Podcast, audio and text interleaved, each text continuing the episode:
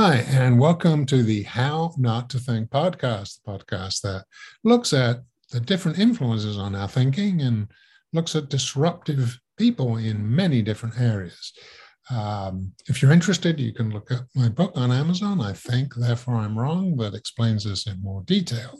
But for now, today, I'm really excited to introduce to you all Rick Lozano, and Rick helps people unlock their potential and amplify their talent, but in a slightly different way than most people do. Very creative. Um, he has 20 years of experience, award winning talent, leadership development programs, but he has a unique approach uh, which involves including his talents as a songwriter, singer, and musician and as far as I know, in the first almost 100 episodes, Rick is the first person we've had on that has any mute musical talent whatsoever. So I'm really looking forward to this. Uh, he's also the author of Acoustic Leadership Develop a Leadership Culture That Resonates. Okay, well, that's enough for me. Rick, all the way from Hello. San Antonio. Welcome. What Hello. a pleasure. Thank you, Howard. I appreciate it. By the way, you have two of the best taglines slash titles ever. So your book, of course, I think therefore I'm wrong. Love that. But the one I was just in love with is the uh, the tagline from your podcast covering everything from artificial intelligence to normal stupidity. I love that. And by the way, I think I've experienced both of those things in the span of just this week. oh, probably in the last 24 hours, um, especially if you've been on social media. Uh, oh, indeed. Very true. Um, so, Rick, tell us a little bit about how you got to develop this uh, business and how you do things to this point. Well, thank you. Uh, so, as you mentioned, I'm a leadership consultant, a speaker, an author, uh, and I do combine sort of my musical abilities with with my work. And the best way I can demonstrate how all of this ties together, Howard, is as you can imagine, in the form of a song. All right. So here's the here's the true story of how this came about. Uh, I was doing a, a keynote presentation in your neck of the woods, actually. I was in South Carolina, in Columbia, South Carolina. And I was doing a keynote presentation and I'd been there the year before. And afterwards, someone came up to me and they said, Hey, you know, great presentation, et cetera. How do you how do you get into the line of business that you're in? And I said, well, you know, it varies. You know, every person I know who's doing similar work has had a different journey. And they say, okay, well, what specifically did you do? And so I just sort of gave them the overview of how my life had transpired to get me there. And at the end of the conversation, he said to me, he's like, hey, that's funny. You ought to write a song about that. And I said, oh, yeah, yeah, yeah. Ha, ha. He said, no, seriously, that's how you should introduce yourself. You should call it, by the way, you should call it How to Be Like Me. So, Howard, I took this gentleman's advice. I said, yes, and as they do in the improvisation world. And uh, I wrote a song this is the true story of how to become a keynote leadership speaker. And uh, by the way, this is a joke. I don't take myself too seriously, but here's the steps. Here we go. Graduate from college with a useless degree. Move to California to set yourself free. Grow your hair long and join a crappy band, and that's how you be like me moved to Colorado with a girl who is a clown. She wasn't always a clown. I should point that out. She, this is a bad story. I should cut this out. Okay, so the context here is she went to clown college. Oh, okay. This this isn't making the story any better. Is okay. Here, back to the song. Move to Colorado with a girl who is a clown. Break up because you're afraid to settle down. Move on back to Texas for a teaching degree, and that's how you be like me. Move back to Colorado for a woman that you met. Struggle for the bills because you don't have a job yet. Marry then divorce. See how easy this can be. That's how you be like me. All right, here's where it gets complicated. All right. Quit teaching, move to banking, quit banking, back to teaching, quit teaching, back to banking, get a job, teaching banking. See how that works? Stay a corporate trainer because you love what you do. Work for a tech co, try something new. No more suits and ties on my body, you will see. And that's how you be like me. Find the love of your life, get married, celebrate She thinks the song is stupid, but I think it's really great. Become a singing speaker who teaches how to lead, and that's how you be like me. That's right. That's how you be like me. One more time. That's how you be like me. How to be like me. That's awesome. That's fantastic. I love it. And it's unique. Don't think there's too many people who would do that. And certainly it's the first time anyone has responded to my question with a song, which is great. Yeah. yeah I just have this right. about Clown College. Uh, is that actually a school or is it is it a college for clowns? So it was a specific class. I, I joke around in the song, but she was studying uh, physical theater comedy, and uh, okay. uh, one of the uh, tracks was actually on clowning. And so she actually did study clowning. It was quite fascinating because there's a lot of history to it and technique to it that I think you know the average person like me who's not a clown, uh, it was it was hmm. fascinating. It was a little creepy at times with the, mm. the hmm. face paint, but, uh, but it was fascinating. yeah, that's that's great. That's great. Well, that is certainly original and and awesome. So those two things really make a difference. So I could see why you'd be successful. How do people respond? I mean, I hope people. I'm sure that across the board, but but you know, most people going to a talk or something, you know, are not expecting the guy to pick up a guitar and start singing. Uh, what, what what's typically the response if there is such a thing? It's really interesting that you ask that question because I, I think people don't usually know what to expect when they hear that you know some guy is going to bring a guitar on stage and you know give a keynote presentation with it. And it's a matter to me i think that the well first of all two things. Music to me is the source of inspiration and connection. And when we do it right it's it's downright magical because it just it, it connects it inspires. And what i've learned is i can't make the music about me if it's just me saying, haha, look at me, I play guitar, you know, that's going to check some people out. Mm-hmm. But what I really try hard to do is get people on stage, use their influence, use their words, get them involved in creating music. And when we do that, it's so much fun. And it takes the actual learning points of the conversation and, and just, it, just accentuates them. Um, I did a, a, presentation in Tahoe a while back. And it was funny because afterwards, um, uh, I had several people who had agreed to give me testimonials uh, about the keynote. And it was so funny. It's like the best, worst testimonial ever. This guy gets on camera and he says, Yeah, well, when I saw that Rick had a guitar, I totally wasn't into it. I thought this was going to be awful. And then it was amazing. I was like, okay, well, we redeemed it there. So thank you. But you know, to that point, it's it's a matter of inviting people to experience it with me. I think that's the real key to how to to make it so that people aren't turned off by it. Yeah. Well, now you mentioned that, you know, I've done a number of keynote speakers, but the, those speeches, but those speeches haven't had either keys or notes, which obviously you have included. Um, well, there is, you know, I love this approach because uh, typical training and education and teaching is very narrow minded does not take into account what we know, like, for example, how stimulating music can be. And this is just a great way of getting people engaged uh, that otherwise would be neglected. So, mm-hmm. you know, I think it's awesome. As I say, as somebody who looks at education and training and sees how mundane and boring it is a lot of the time and how it fails, absolutely fails to learn what we know about engaging people. Yep. That is such a true statement. And, you know, coming from the world of leadership and talent development, I hate to say this, but sometimes we promote our own myths. And we say things like, well, people have certain learning styles and they can only learn in this manner. And that, that is simply not true. It's mm-hmm. scientifically mm-hmm. not true.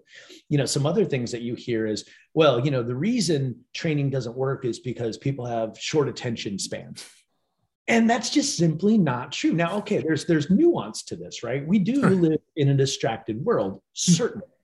But those same people are like oh you know we have the attention span of a goldfish. They say that and then they go and play fortnite for eight hours in a row. Right.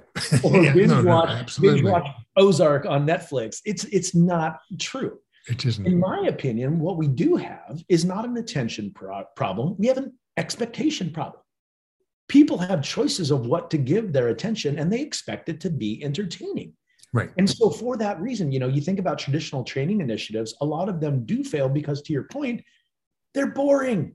Yeah. They're mundane. And when you have somebody, a facilitator or a trainer, just talking at you for hours and hours and hours, of course that's not going to connect. Yep. So, you know, I do try to do things a little bit differently. And I, I, fully believe, you know, as somebody who's involved in learning, getting people involved, not just in the dialogue, mm. but co-creation and practice and those things, active mm. involvement is really the key for, for the work that we do. For anything you know, as you rightly say, you know, as a practicing clinical psychologist, I would have people, oh, my son's got ADD. And to your point, well, you know, how does he play eight hours on a video game? he hasn't got an attention problem there, you know. Uh-huh. Uh-huh. What is it? Um, well, you know, it's boring. Uh. My son was in my son was in Montessori school uh, when he was like three or four, and teacher said, "Well, you know, he, he, you know, he likes wandering around and talking. I, I really think he's got ADD." And I said, "No, he's bored." And you know, she said, "She said you can't be bored at Montessori." And I said, "No, he's smart and he's bored. Okay, we'll get him tested." And his IQ was like 155. He was bored.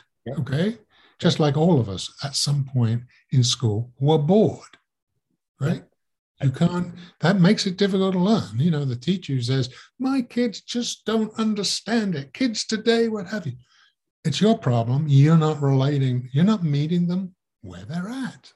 You're not and engaging them. That, that makes me think of a, another point that's really, you know, to this conversation, you know, especially over the last decade, you know, we, we've talked about generational differences. And Sure, there are differences in the way people behave, what we're experienced, what we're used to. Sure, sure. There are some nuances there, of course. But, you know, I, remember, and again, I would hear this, and this frustrates me because in my profession as learning and talent development professionals, I would hear other professionals saying, you know, millennials at the time, and of course now it's Gen Z and beyond, they would say, millennials learn differently. Bullshit. that's that's not true. The human brain, you know, you're still connecting neurons and synapses. Right, the right. learning function is the same.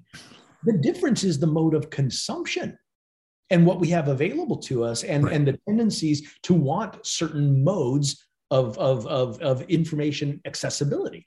Right. And so all of those things are things that we, we've got to push back on and say, look, maybe there's value in mixing up the way that we deliver training, learning. Absolutely. But when we start to tell ourselves these things that people are fundamentally different, well, A, it's bad science, and B, it just doesn't, it's not helpful. It's no, not no. anyone. No, no. And, no, it isn't. And, and, and some of the most sad things I've seen in my practice over the years were, were people, specifically teenagers, who just because they didn't have the skills that worked in the conventional education system, you know, were labeled and then labeled themselves as dumb and stupid and what have you. And they had some of the most brilliant skills. You know, one guy I remember had fantastic technical skills, but thought he was dumb because he wasn't in the conventional education mode. We got to get beyond that because it is insulting. It's, uh, you know, it is not helpful yeah. And we need to understand that anyone can be taught, but you got to find out where they're at and adapt accordingly. And I'll add one more thing to that. I do think that these labels, these approaches, they're also dangerous mm-hmm. because when we put that sort of label on somebody, I think it's what referred to as, I heard it as the Pygmalion effect you know it's that you you mm-hmm. label somebody as such and such they perform to that level and so it's like this self-fulfilling prophecy so right. we've got to be careful with how we approach people and to your point there's all sorts of different expertise and and and you know people are naturally brilliant in their own ways and we've got to meet them where they are and help them develop that right. and not try to force them into some conventional right. bucket right and and think about how their special talent can help us think about what we're doing a little differently. Absolutely. Too, you know, and not say, oh, they don't fit. Well, how would they fit? You know, perhaps there's something about what we are doing or thinking that is blocking this, but there's actually some real potential. Yeah. Here, you know? And we're the ones who can learn from it. Yes. Exactly. Exactly. We are the ones who should be learning from it. Um, not take this sort of binary approach. Our way is the right way. Anything else is wrong. You know, sit up and listen to what I'm telling you. Oh, Come yeah. on. Yeah because I get mad at me. Yeah. When I first discovered your podcast, by the way, uh, I, of course latched on to your your comments on binary thinking, and there are so many ways that this concept, binary thinking, this or that, is is just making life more complicated for everybody. I mean, of course, we could you know you can think about that in the political realm sure you know you're either this or you're that you're either with us or you're against us. And that's not helpful for anybody because you know there's some ideas on both sides that might be valuable. It's a horrible way of dividing people and it doesn't serve any bigger purpose.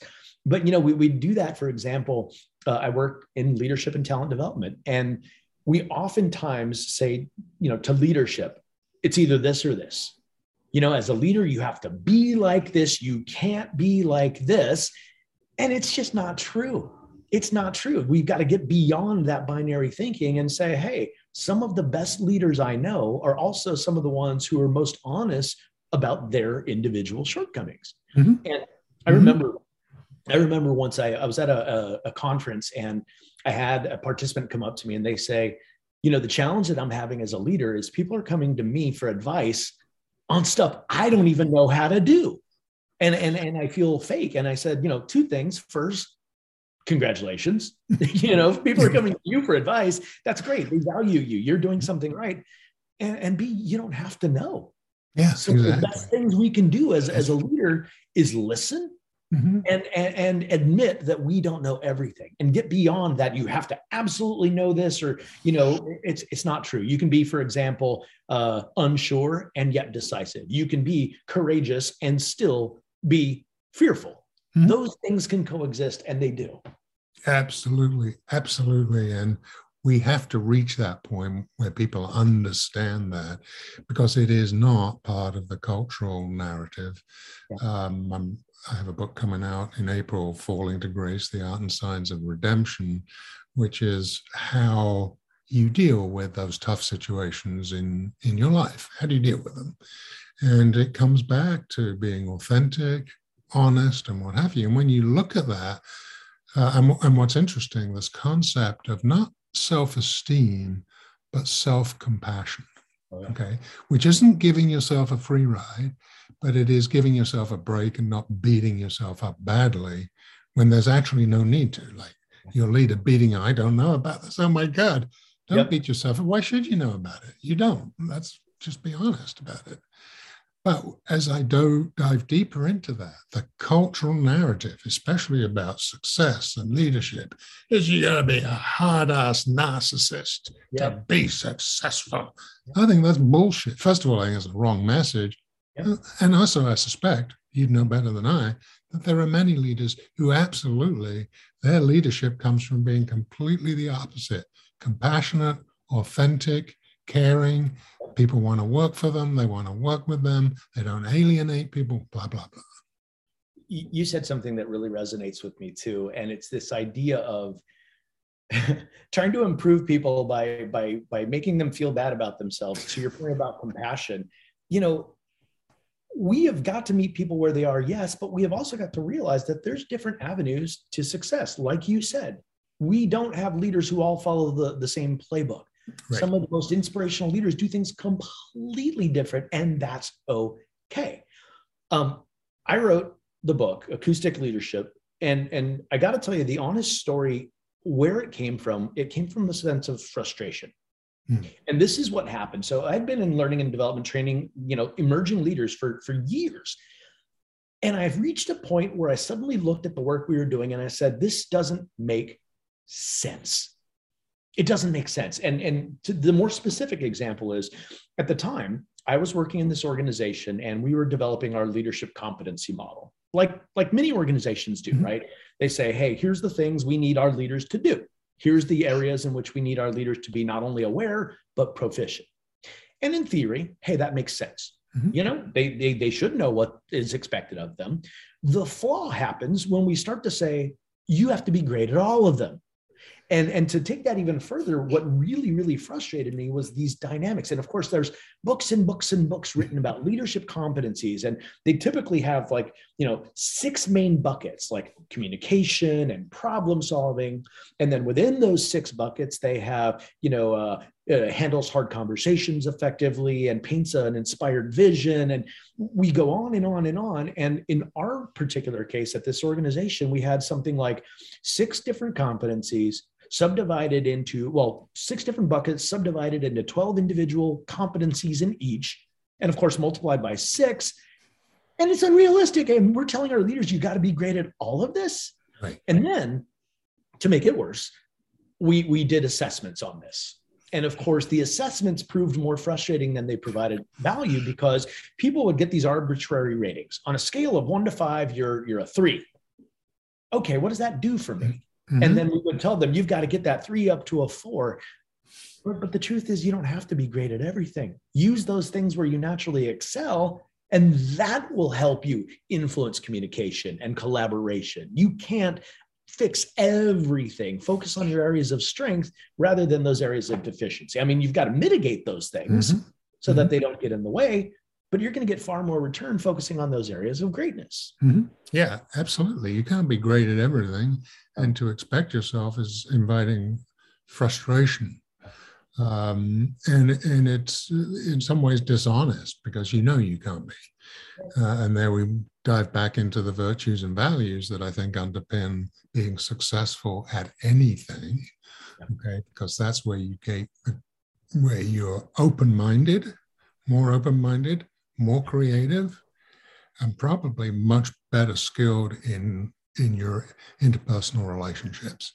And those are important. You know, and this comes, you know, this comes from this whole history. You know, we could go back and, and blame um, you know, the uh, Reformation period and the reductionists um, and Descartes, you know, it's all about your behavior. No, yeah. it's not what you do it's how you do it as much, right? Yeah. Yeah. And so, and so we've been stuck very much in that wrong mode um, of behavior, behavior, behavior. And, and hey, I was trained, you know, back in the last millennium as a psychologist in, you know, it was behavior modification. This is what it was. Skinner, you know, Pavlov, all that stuff. This is how it, you can describe it. And you know, and after a while you say, well, wait a minute, that's baloney. I mean, yeah. there's all sorts of other things that are going on there. you know, how do you interpret that, you know, this is happening? What makes you respond that way? It's not just habit. And, you know, and so that has tied us down a lot in misunderstanding and making generalizations about behavior that are generalizations. Yeah and it's not just behavior it's it's organizational structures in general. Mm-hmm. you know mm-hmm. when you think about what you just mentioned these are constructs we created.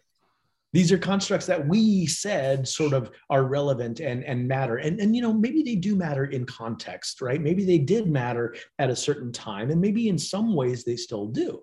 But if you think about for example you know the 40 hour work week Mm-hmm. Somebody said this is a construct that we've all got to live by. And what we've realized, especially in the world of the pandemic, that doesn't necessarily hold water anymore. It's not necessarily the best way to get work done. Right. And so, from a how not to think perspective, we've mm-hmm. got to look at the work that we do and the behaviors not only that ex- are exhibited and desired, but also the behaviors we're motivating what are we motivating people to do? And you and i know this when we when we say oh you've got to check the clock or punch the clock at 5 p.m what are we motivating? We're people to show up and do nothing for the last hour at work while they're bored only to say yep i put in 40 hours. Mm-hmm. the question right. is were they doing valuable work? And often the answer was no. Right. right we've got to look at those paradigms and potentially challenge them to find the real value in them.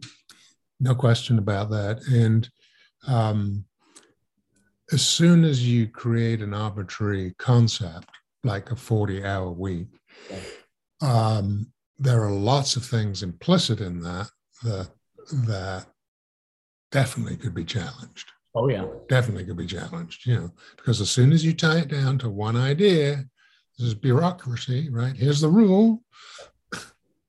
yeah, but you know, it creates in some ways it creates more problems than it solves.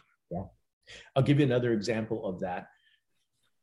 We talked about attention earlier, and and again, we say people people say we have an attention problem. I don't believe that to a certain degree. We have an expectation problem, like we discussed. The other thing that we have, especially these days, is an availability problem. What we've seen over the last decade with things like Slack and chat and constant email communication and cell phones, we've created this expectation of immediacy, mm-hmm. of constant availability, mm-hmm. which, if you're a customer, is fantastic. Mm-hmm. You know, I want to be able to text somebody and get a response immediately. In a workplace setting, these constructs that we've suddenly say, hey, everyone's got to be immediately available, it's getting in the way of our best work. Mm. From a leadership standpoint, we talk about this in the book. We have leaders who have said, hey, we've got to be quick to respond to everything, we've got to be on the ball. And what we realize is that we're distracting people from doing the work that matters. Mm-hmm. Um, what's the name of the book? It's um, Deep Work. Cal Newport was mm-hmm. one that, that looked at this and again, it's examining the relationship between that immediate availability and distraction. And we're seeing it over and over and over. We're distracting ourselves from the work that we should be doing. Mm-hmm. So we've got to, again, look at that organizational structure. What are we motivating? Are we motivating people to be immediately available or to do their best work and focus? Right. Yeah. I mean, if, if my boss said to me, we've got to respond immediately, I'd probably say, well, give me a few days to think about that. Yeah. Um, right. Yeah. Uh, because uh, well, because it depends what you're responding to, but you know, immediacy does have some some value, but it also has some downside and potential uh, bad decision making associated with it. absolutely, yeah. No, that's that's exactly right. So it sounds like in your work with with leadership and leadership training, you have ob- obviously being in that position come to understand a lot more about you know sort of standard advice that really doesn't hold up very well and things that are actually missing yeah. in training leadership and you've tried to incorporate those yeah.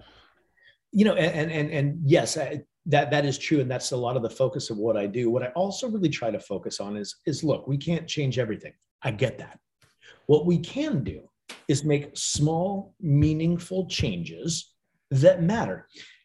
In, in one of the keynotes that I'm uh, developing now, one of the big focuses is this concept of rewriting the rituals. Mm-hmm. And it's essentially that. It's like what what what exists in our culture and why do we do it? And I love this. I give this example of a, a ritual I recently learned in the world of music. And what I learned is that several singers have this ritual of before a show, they drink olive oil. And I'd never heard that before. I was like, no kidding. Why would they drink olive oil? Well, you know, supposedly, I guess, to lubricate the vocal cords, right? Mm-hmm. Mm-hmm. And I love this idea because we, when we look at rituals like that, we have to ask ourselves, what's the point? The point of a ritual is to enable a desired output. The ritual purportedly enables this output. Mm-hmm. And similarly, we've got all these rituals at work that supposedly enable these outputs, mm-hmm. but sometimes there's a disconnect. And so, what I encourage people to do is look at those things that exist. Where is it not working? Mm. What can we do? Either negotiate it, eliminate it, automate it, delegate it. What can we do to actually enable that specific output? I'll give you an example.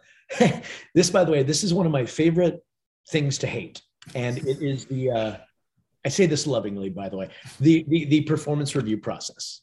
Oh, yes. So performance review process. Again it's a construct that some consultant created somewhere sold corporate america and everyone else on it. We've been doing it for for eons now right? It's this concept that every year or however uh, you know duration you are assessed and rated on your performance. Now when i was asking this or researching in my book i did a lot of research on this and it was fascinating what i learned. Several things. So for one 49% of, at least according to one study, 49%, or let me start with this one 94% of organizations do some sort of performance review process. So basically, it's universal. Everyone does some form of this. There was another stat that I read that we spend about $1.5 trillion in the US alone on sort of these performance review processes when we factor in, you know, all the factor, all, all the people, et cetera. Now, here's the kicker. Only 49% in one study said that these performance reviews actually accurately appraise performance, AKA they don't work. And by the way, this is coming, this particular stat, SHRM, the Society for Human Resource Management, which, by the way, the human resources function is usually the one that does performance does reviews, right. and they're saying it doesn't work. And and I look at this and I say, okay, I've been there. I've been a part of this machine and it's not exactly fun and it's certainly not inspiring. Okay, I can't get rid of it. What can I do to make it better? And I'll give you an example. I have this one client, I won't mention their name, but this one client, they they understand sort of that baggage that's associated with traditional performance reviews. And they said, okay, what is the point? The point is, or it's supposed to be, performance reviews help people perform better. So what they did, they modified their entire performance review process and they did several things that were really significant. Number one, they decoupled it from pay. They took away that thing that was going to say, hey, we're going to pay you more or less based on this. So they got rid of that fear factor, if you will. Mm-hmm. The other thing that they did, two things, they said, okay, we're going to make it more frequent so that it's not this annual surprise. And we're going to include a couple of key questions rather than these elaborate rating systems. We're going to make this really simple. And one of the questions they ask in this performance review process is what makes work hard? That's it.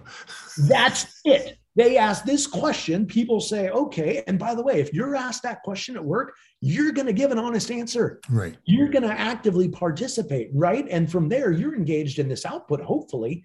But you and your manager or whoever's conducting it, now you've got an opportunity to say, let's get rid of that. Mm-hmm. Let's analyze what's making your work hard and fix it. And I think right. that's brilliant. And it's so yeah. simple. Easy. So simple. Yeah. Yeah. That's a great example because, you know, I think it's sort of widely accepted that performance reviews are pretty much a waste of time, um, probably more trouble than it's worth. Have you got a song about that? Yeah, no, I do. Uh, oh, good. so, of course, sometimes we also know that uh, that bad examples are the best examples. so I was having fun with this. And, and by the way, I, I, spent most of my career in human resources. So I'm not bashing any one particular, you know, department or process. We've all got room for improvement. But I love to have some fun with this. So uh, I was thinking about the performance review process and uh, I wrote a song. This is how not to do a performance review. All, all right. right. So the performance review song. Here we go. How do I do this? I forgot my own song. Here we go. Writing your performance review. It says more about me than you. It's morally defeating and often misleading, but this is the best we can do. So here we go. I haven't said this all year, but now you're about to hear about that thing last November that you don't remember. That's not how we do things round here, just so we're clear. Now, between you and me, this year everyone's rated a three. Successful. And the budget is tight, and that team building night really cost us. You know, Top Golf ain't free. No, it is not. But I want you to know that I value your contributions to this organization. You are knocking it out of the park. You are a rock star. You are optimizing efficiencies in places that we didn't even know. You are a rock star. I love you, man. And in light of all this praise, here's your half percent raise. Hope you enjoyed your performance review. Yes, let's do it again next year. Outstanding. I'm going to give you a review, oh. a 10 out of 10. That's fantastic. Actually, as we were talking about performance review, I, and we were talking about how to adapt tasks to make them more engaging, I was thinking, well, perhaps the manager has to write a song or a poem or something about the candidate or the, the, the worker, you know?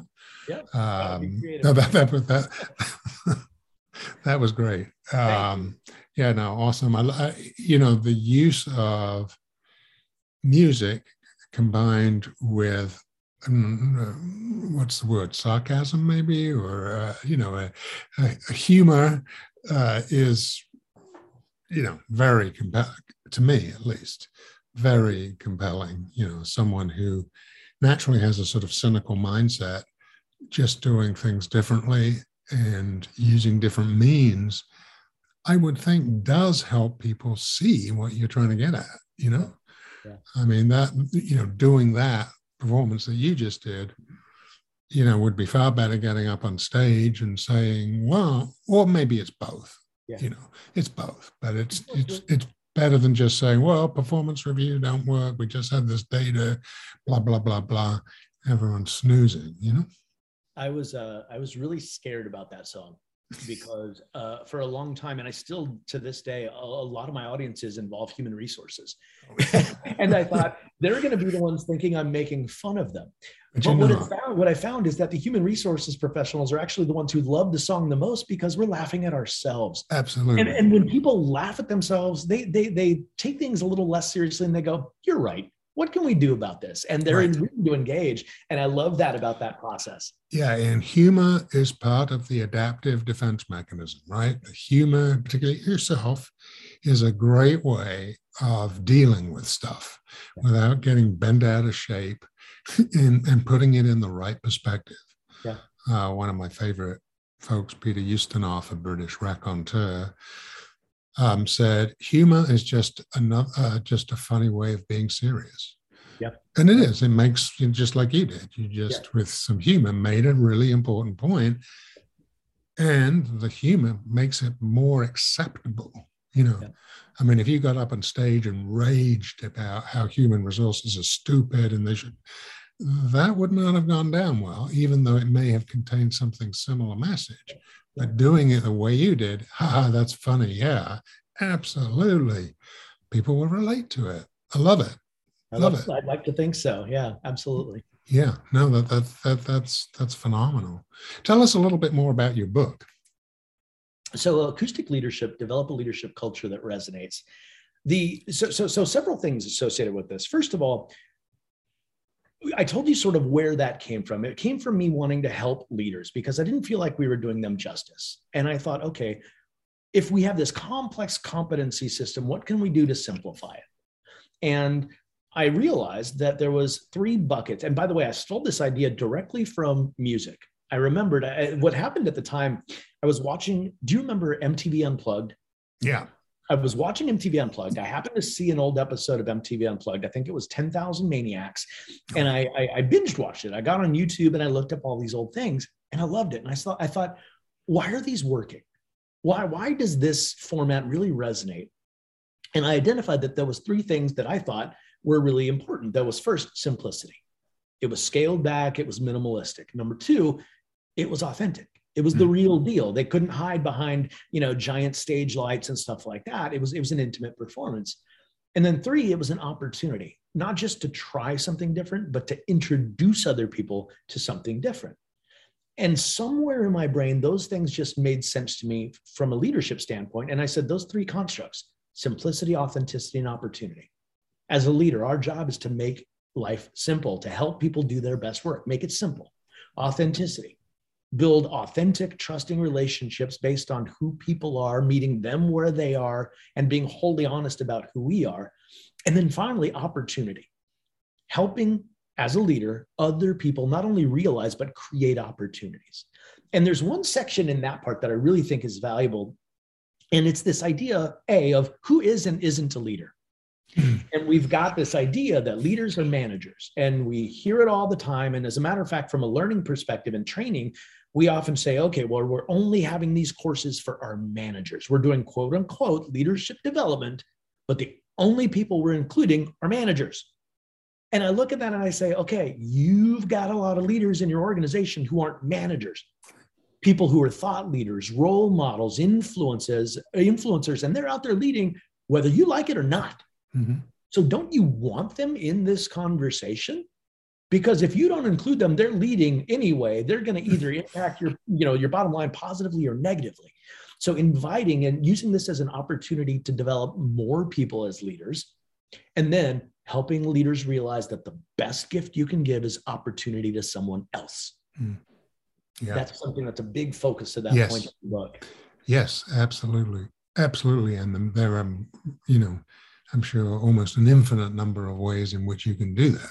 Yeah. Um, and depending on circumstances, who the people are involved are, you know, blah, blah, blah, right? And again, we like to think of these simplistic rules and generalizations, but that's what they are. They're yeah. simplistic and they're generalizations. And you can find lots of examples of people who violate those rules who are phenomenal in what they do.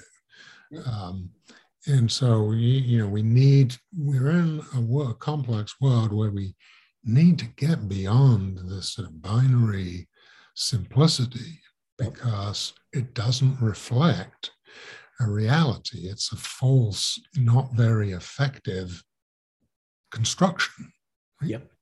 And I think it's important to make a clear distinction between binary and simplicity, right? Mm-hmm. To your point, binary thinking gets us nowhere. This it's either this or this, or you have to be this or that. Not helpful. Simplicity from a where do we spend our time and what do we give our energy perspective? To me, that's so key. Mm-hmm. I think you and I and most people, we come hardwired with these certain things. We do. We do one, two, three, five things that we're absolutely great at. And if we simplify our, our, our worldview in that sense and go, hey, I'm going to do these things and, and more of it, that to me is where the magic happens. And I, I say that for several reasons. I've learned that because that's how I've been successful developing people. Mm. I also say that because that's how I've learned to be successful in what I do. And I had a leader who did this for me. And the, mm. I, I include this story in the book, but it made the biggest difference in my career and I dare say my life. I had a hmm. leader who came up to me one day. Long story, but the short version is he said, Rick, you're great at three things. And I said, That's it? He said, Yes, that's it. You're great at three things. You're a great trainer, you're a great speaker, you're a great musician. Do those three things. Wow. Yeah. And I had no idea what this guy was talking about. and I said, You're crazy. And he said, No, seriously, like bring your guitar to work had no idea what he was talking about. But once those gates were opened, focusing on those things, it changed my career. And what was fascinating was I didn't know how to do it, but you know, we I figured it out along the way. But I realized that tapping into that that gave me a wellspring of inspiration and connections and you know that's my own personal example but mm. I, I, do believe that once we really hone in on those things and do more of them we're going to be more successful. That doesn't mean we can't do the grunt work that we all hate. You got to do that. Mm-hmm. But I want to spend more of my time in those three areas. And I found success doing that. And I think other people can find that for themselves for sure. Up to that point, and I'm not sure exactly where in your career that happened, but up to that point, had you even considered using your musical skills in training or human resources? Not a bit. Yeah. And the funny thing about that, Howard, is I was successful. I was good at what I did. I was mm-hmm. arguably mm-hmm. great at what I did. And there was nothing missing. Right, I had right. a wonderful career in talent development. And this leader said this to me, and suddenly it changed everything. Mm-hmm. It changed everything. And all he did was say these three things. Things, right. All he did. Right. So so it was it was it was a, a journey for sure to figure out how it all fit together. And I'm mm-hmm. still learning. I'm still figuring out the connections. But but it changed everything. And yeah. I had not even thought, thought of that. Yep. As a as a kid, were you interested in music and musical things? Yeah. yeah. I I taught myself how to play just about everything actually. Uh, wow. Um, when I was a teenager. Um, I, I sat down on the piano one day and just taught myself how to play it. And then I picked up the guitar and just taught myself how to play it. The funny thing about this was I was the only kid in my family. I was uh, one out of four. I was the only kid in the family who didn't have music lessons. and yet I was the only one who actually learned how to play. so I don't know how that works, but yeah. So, so I've always been a musician and, um, you know, music is something I love. And, and by the way, I, I do have serious music, if you will. I've recorded mm-hmm. six albums of original music. Mm-hmm. Uh, I was a finalist in a national songwriting competition. wow. Yeah. And it's funny though, because nobody wants to hear any of that. They want to hear my funny songs, which right. I'm cool with. I, I yeah, love yeah. that. Yeah. But but I'd always been a musician. I'd always been a songwriter. And it was this idea that for me personally, that wasn't my work. Right. I, I right. never separate. Yeah, yeah, I never intended to be a full-time musician, go right. on tour, do that. That wasn't mm-hmm. in the in the cards for me. So I always kept it separate. And I think to, to your binary point, so many of us say, hey, personal, professional. Right. And those things have to not coexist. It was right. only when I brought both those sides of me to the table. That's right. That the opportunity was created for me. That's right. And, and one of the things that I found, I found it personally too, but talking to a lot of people, they have forgotten or do not, you know, what they enjoyed doing as a kid, um, or they hadn't made the connection. Um, Bob Neal is a uh, sportscaster out of Atlanta, been very successful, well known. And he told me the story that when somebody asked him, Well, how did you get into sports broadcasting? He said, Well, when I was at university, I liked to go to the games. And one time the uh, the announcer was sick and they need to look someone and you know they called me in and I did it and that's how I got started. And then he said a few years ago I came across like I think it was like his junior year high school book. And in there there were comments like, well, good luck with the broadcasting. He had completely forgotten that, you know, announcing and doing that was part of his childhood and he loved it. Yeah. He'd completely forgotten that, you know? Yeah. Uh, I, I had that too. You know, I have a somewhat cynical you know, hopefully positively, but cynical view. I thought, oh, I developed that, you know, over the years. And then I came across something I'd written in elementary school, and dang, there it was, same yeah. thing.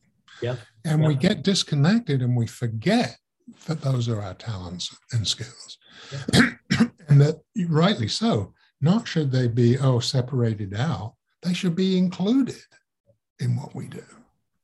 It's absolutely true, and it's it's funny because you know from a cynical perspective, I find myself in that camp frequently. I try to be funny about it rather mm-hmm. than snarky, mm-hmm. but it's amazing how how sometimes we challenge these concepts, even even when we feel like they might be okay. And I'll, I'll give you an example on that. Earlier, when I started my work as a keynote speaker, I would tell that story, the the combining my talents and it leading to all these positive things, right? And I remember because I wholeheartedly believed it. I would preach this, if you will, and I learned how to do it in a way that connects with people because it wasn't always. It, it, was. It was more when I first started. It was look at what I did, and that never works, right? No.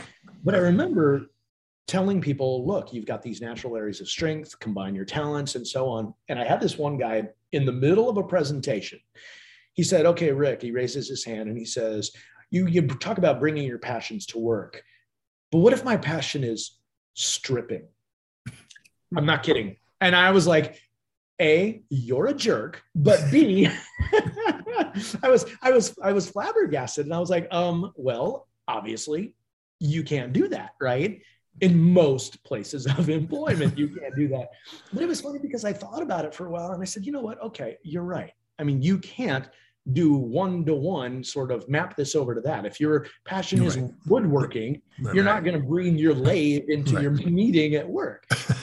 but I thought about this and I said, you know what is helpful with me, for example? It has nothing to do with my guitar.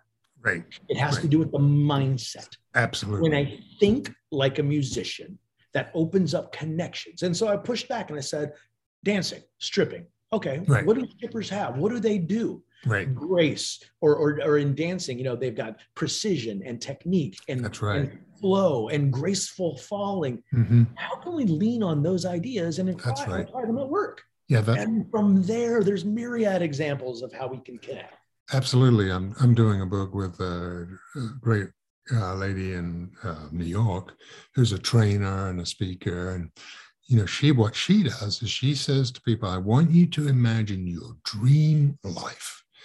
Just imagine, turn off the conscious editor.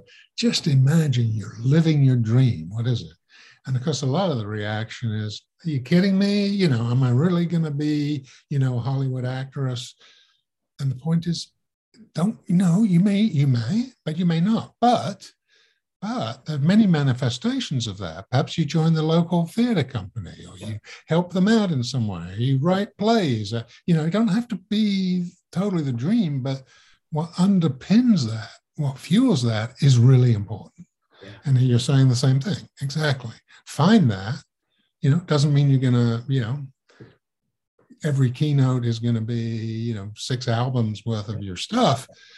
It's how do you integrate the essence of that or part of that into what you do? Absolutely. And oh, by the way, we'll have more fun in the process. And really, what's the point of any of this if we if you can't have fun? I, uh, my, my brother, uh, my little brother, really successful career, and he transitioned his career in the last two years. And and we were talking a while back, a couple weeks ago, and he said, "I was making more money than I've ever made in my life, and I was miserable, miserable." and you know he changed his career he started working for himself and that's not for everybody but it mm-hmm. works for some people and what he realized was, again, he was doing things that he didn't care about. He was doing things that he wasn't naturally great at. And when he finally said, you know what, I'd rather be happy than rich, you know, mm-hmm. suddenly he too found that sense of fulfillment, if you will. Right. Yep. And, you know, we all have that. Um, for the most part, it's kind of trained out of us to think about that or to not value it uh, unless we can be super at it and make tons of money at it. But there are so, you know, that tells you a lot about who you are, how you would work, where you would find happiness, and how that could manifest in a, gazillion different ways in different situations, right? Yep, absolutely. And and and so what you're doing is the absolute manifestation of that, which is what I really appreciate and, and like about your story. That is, a, you are doing that you have done that. You have combined the sort of traditional trajectory, if you want to call it that, with a passion and an interest and something that really fires you up. And it generally carries over. Thank you. I, I love to think so. And, you know, it's it, when I find myself, myself struggling, it's when I'm not taking my own advice. Mm-hmm. It's when I'm trying to get outside of those things. And oh, I've also got to do this, and I've got to be like this. And mm-hmm. no, you, no, I don't.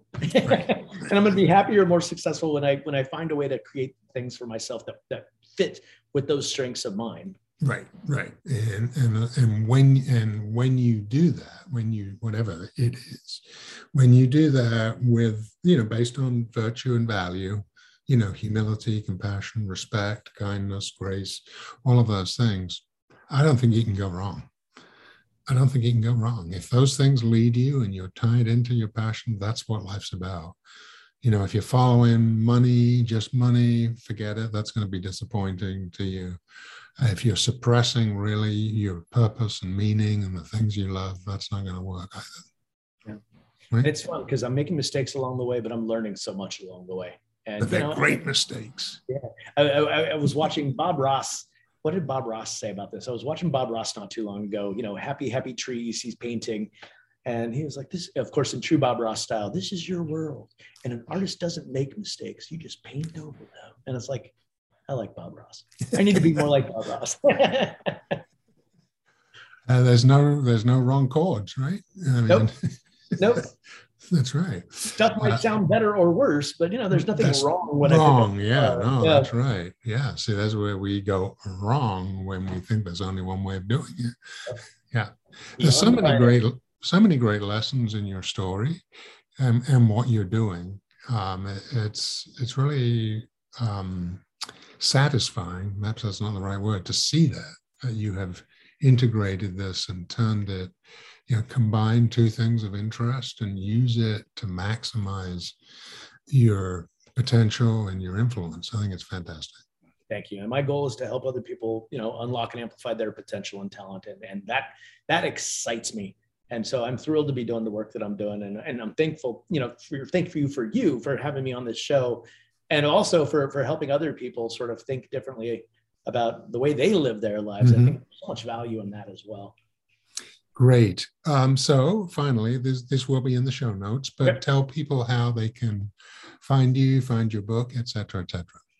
Absolutely. So easiest way to find me is Rick Lozano, L-O-Z-A-N-O, ricklozano.com. Uh, the book is Acoustic Leadership. You could look for it on Amazon. Um, by the way, I've, I've got a couple of takeaways from you. If you want a little bit more information on some of the concepts or, or stories that I've told today, uh, you could go to ricklozano.com slash podcast. And uh, I'll include a couple of things based on this conversation that I think will be really fun for you. Uh, and and that's that's it. If uh, you know of anyone who's looking for a, a keynote speaker to inspire your audience, uh, let me know. I'd be happy to help. Great, great. Well, I would certainly uh, hire you if I were in that situation. So uh, keep up keep up the great work, Rick. It's been great uh, talking with you today. I appreciate it, Howard. Thank you.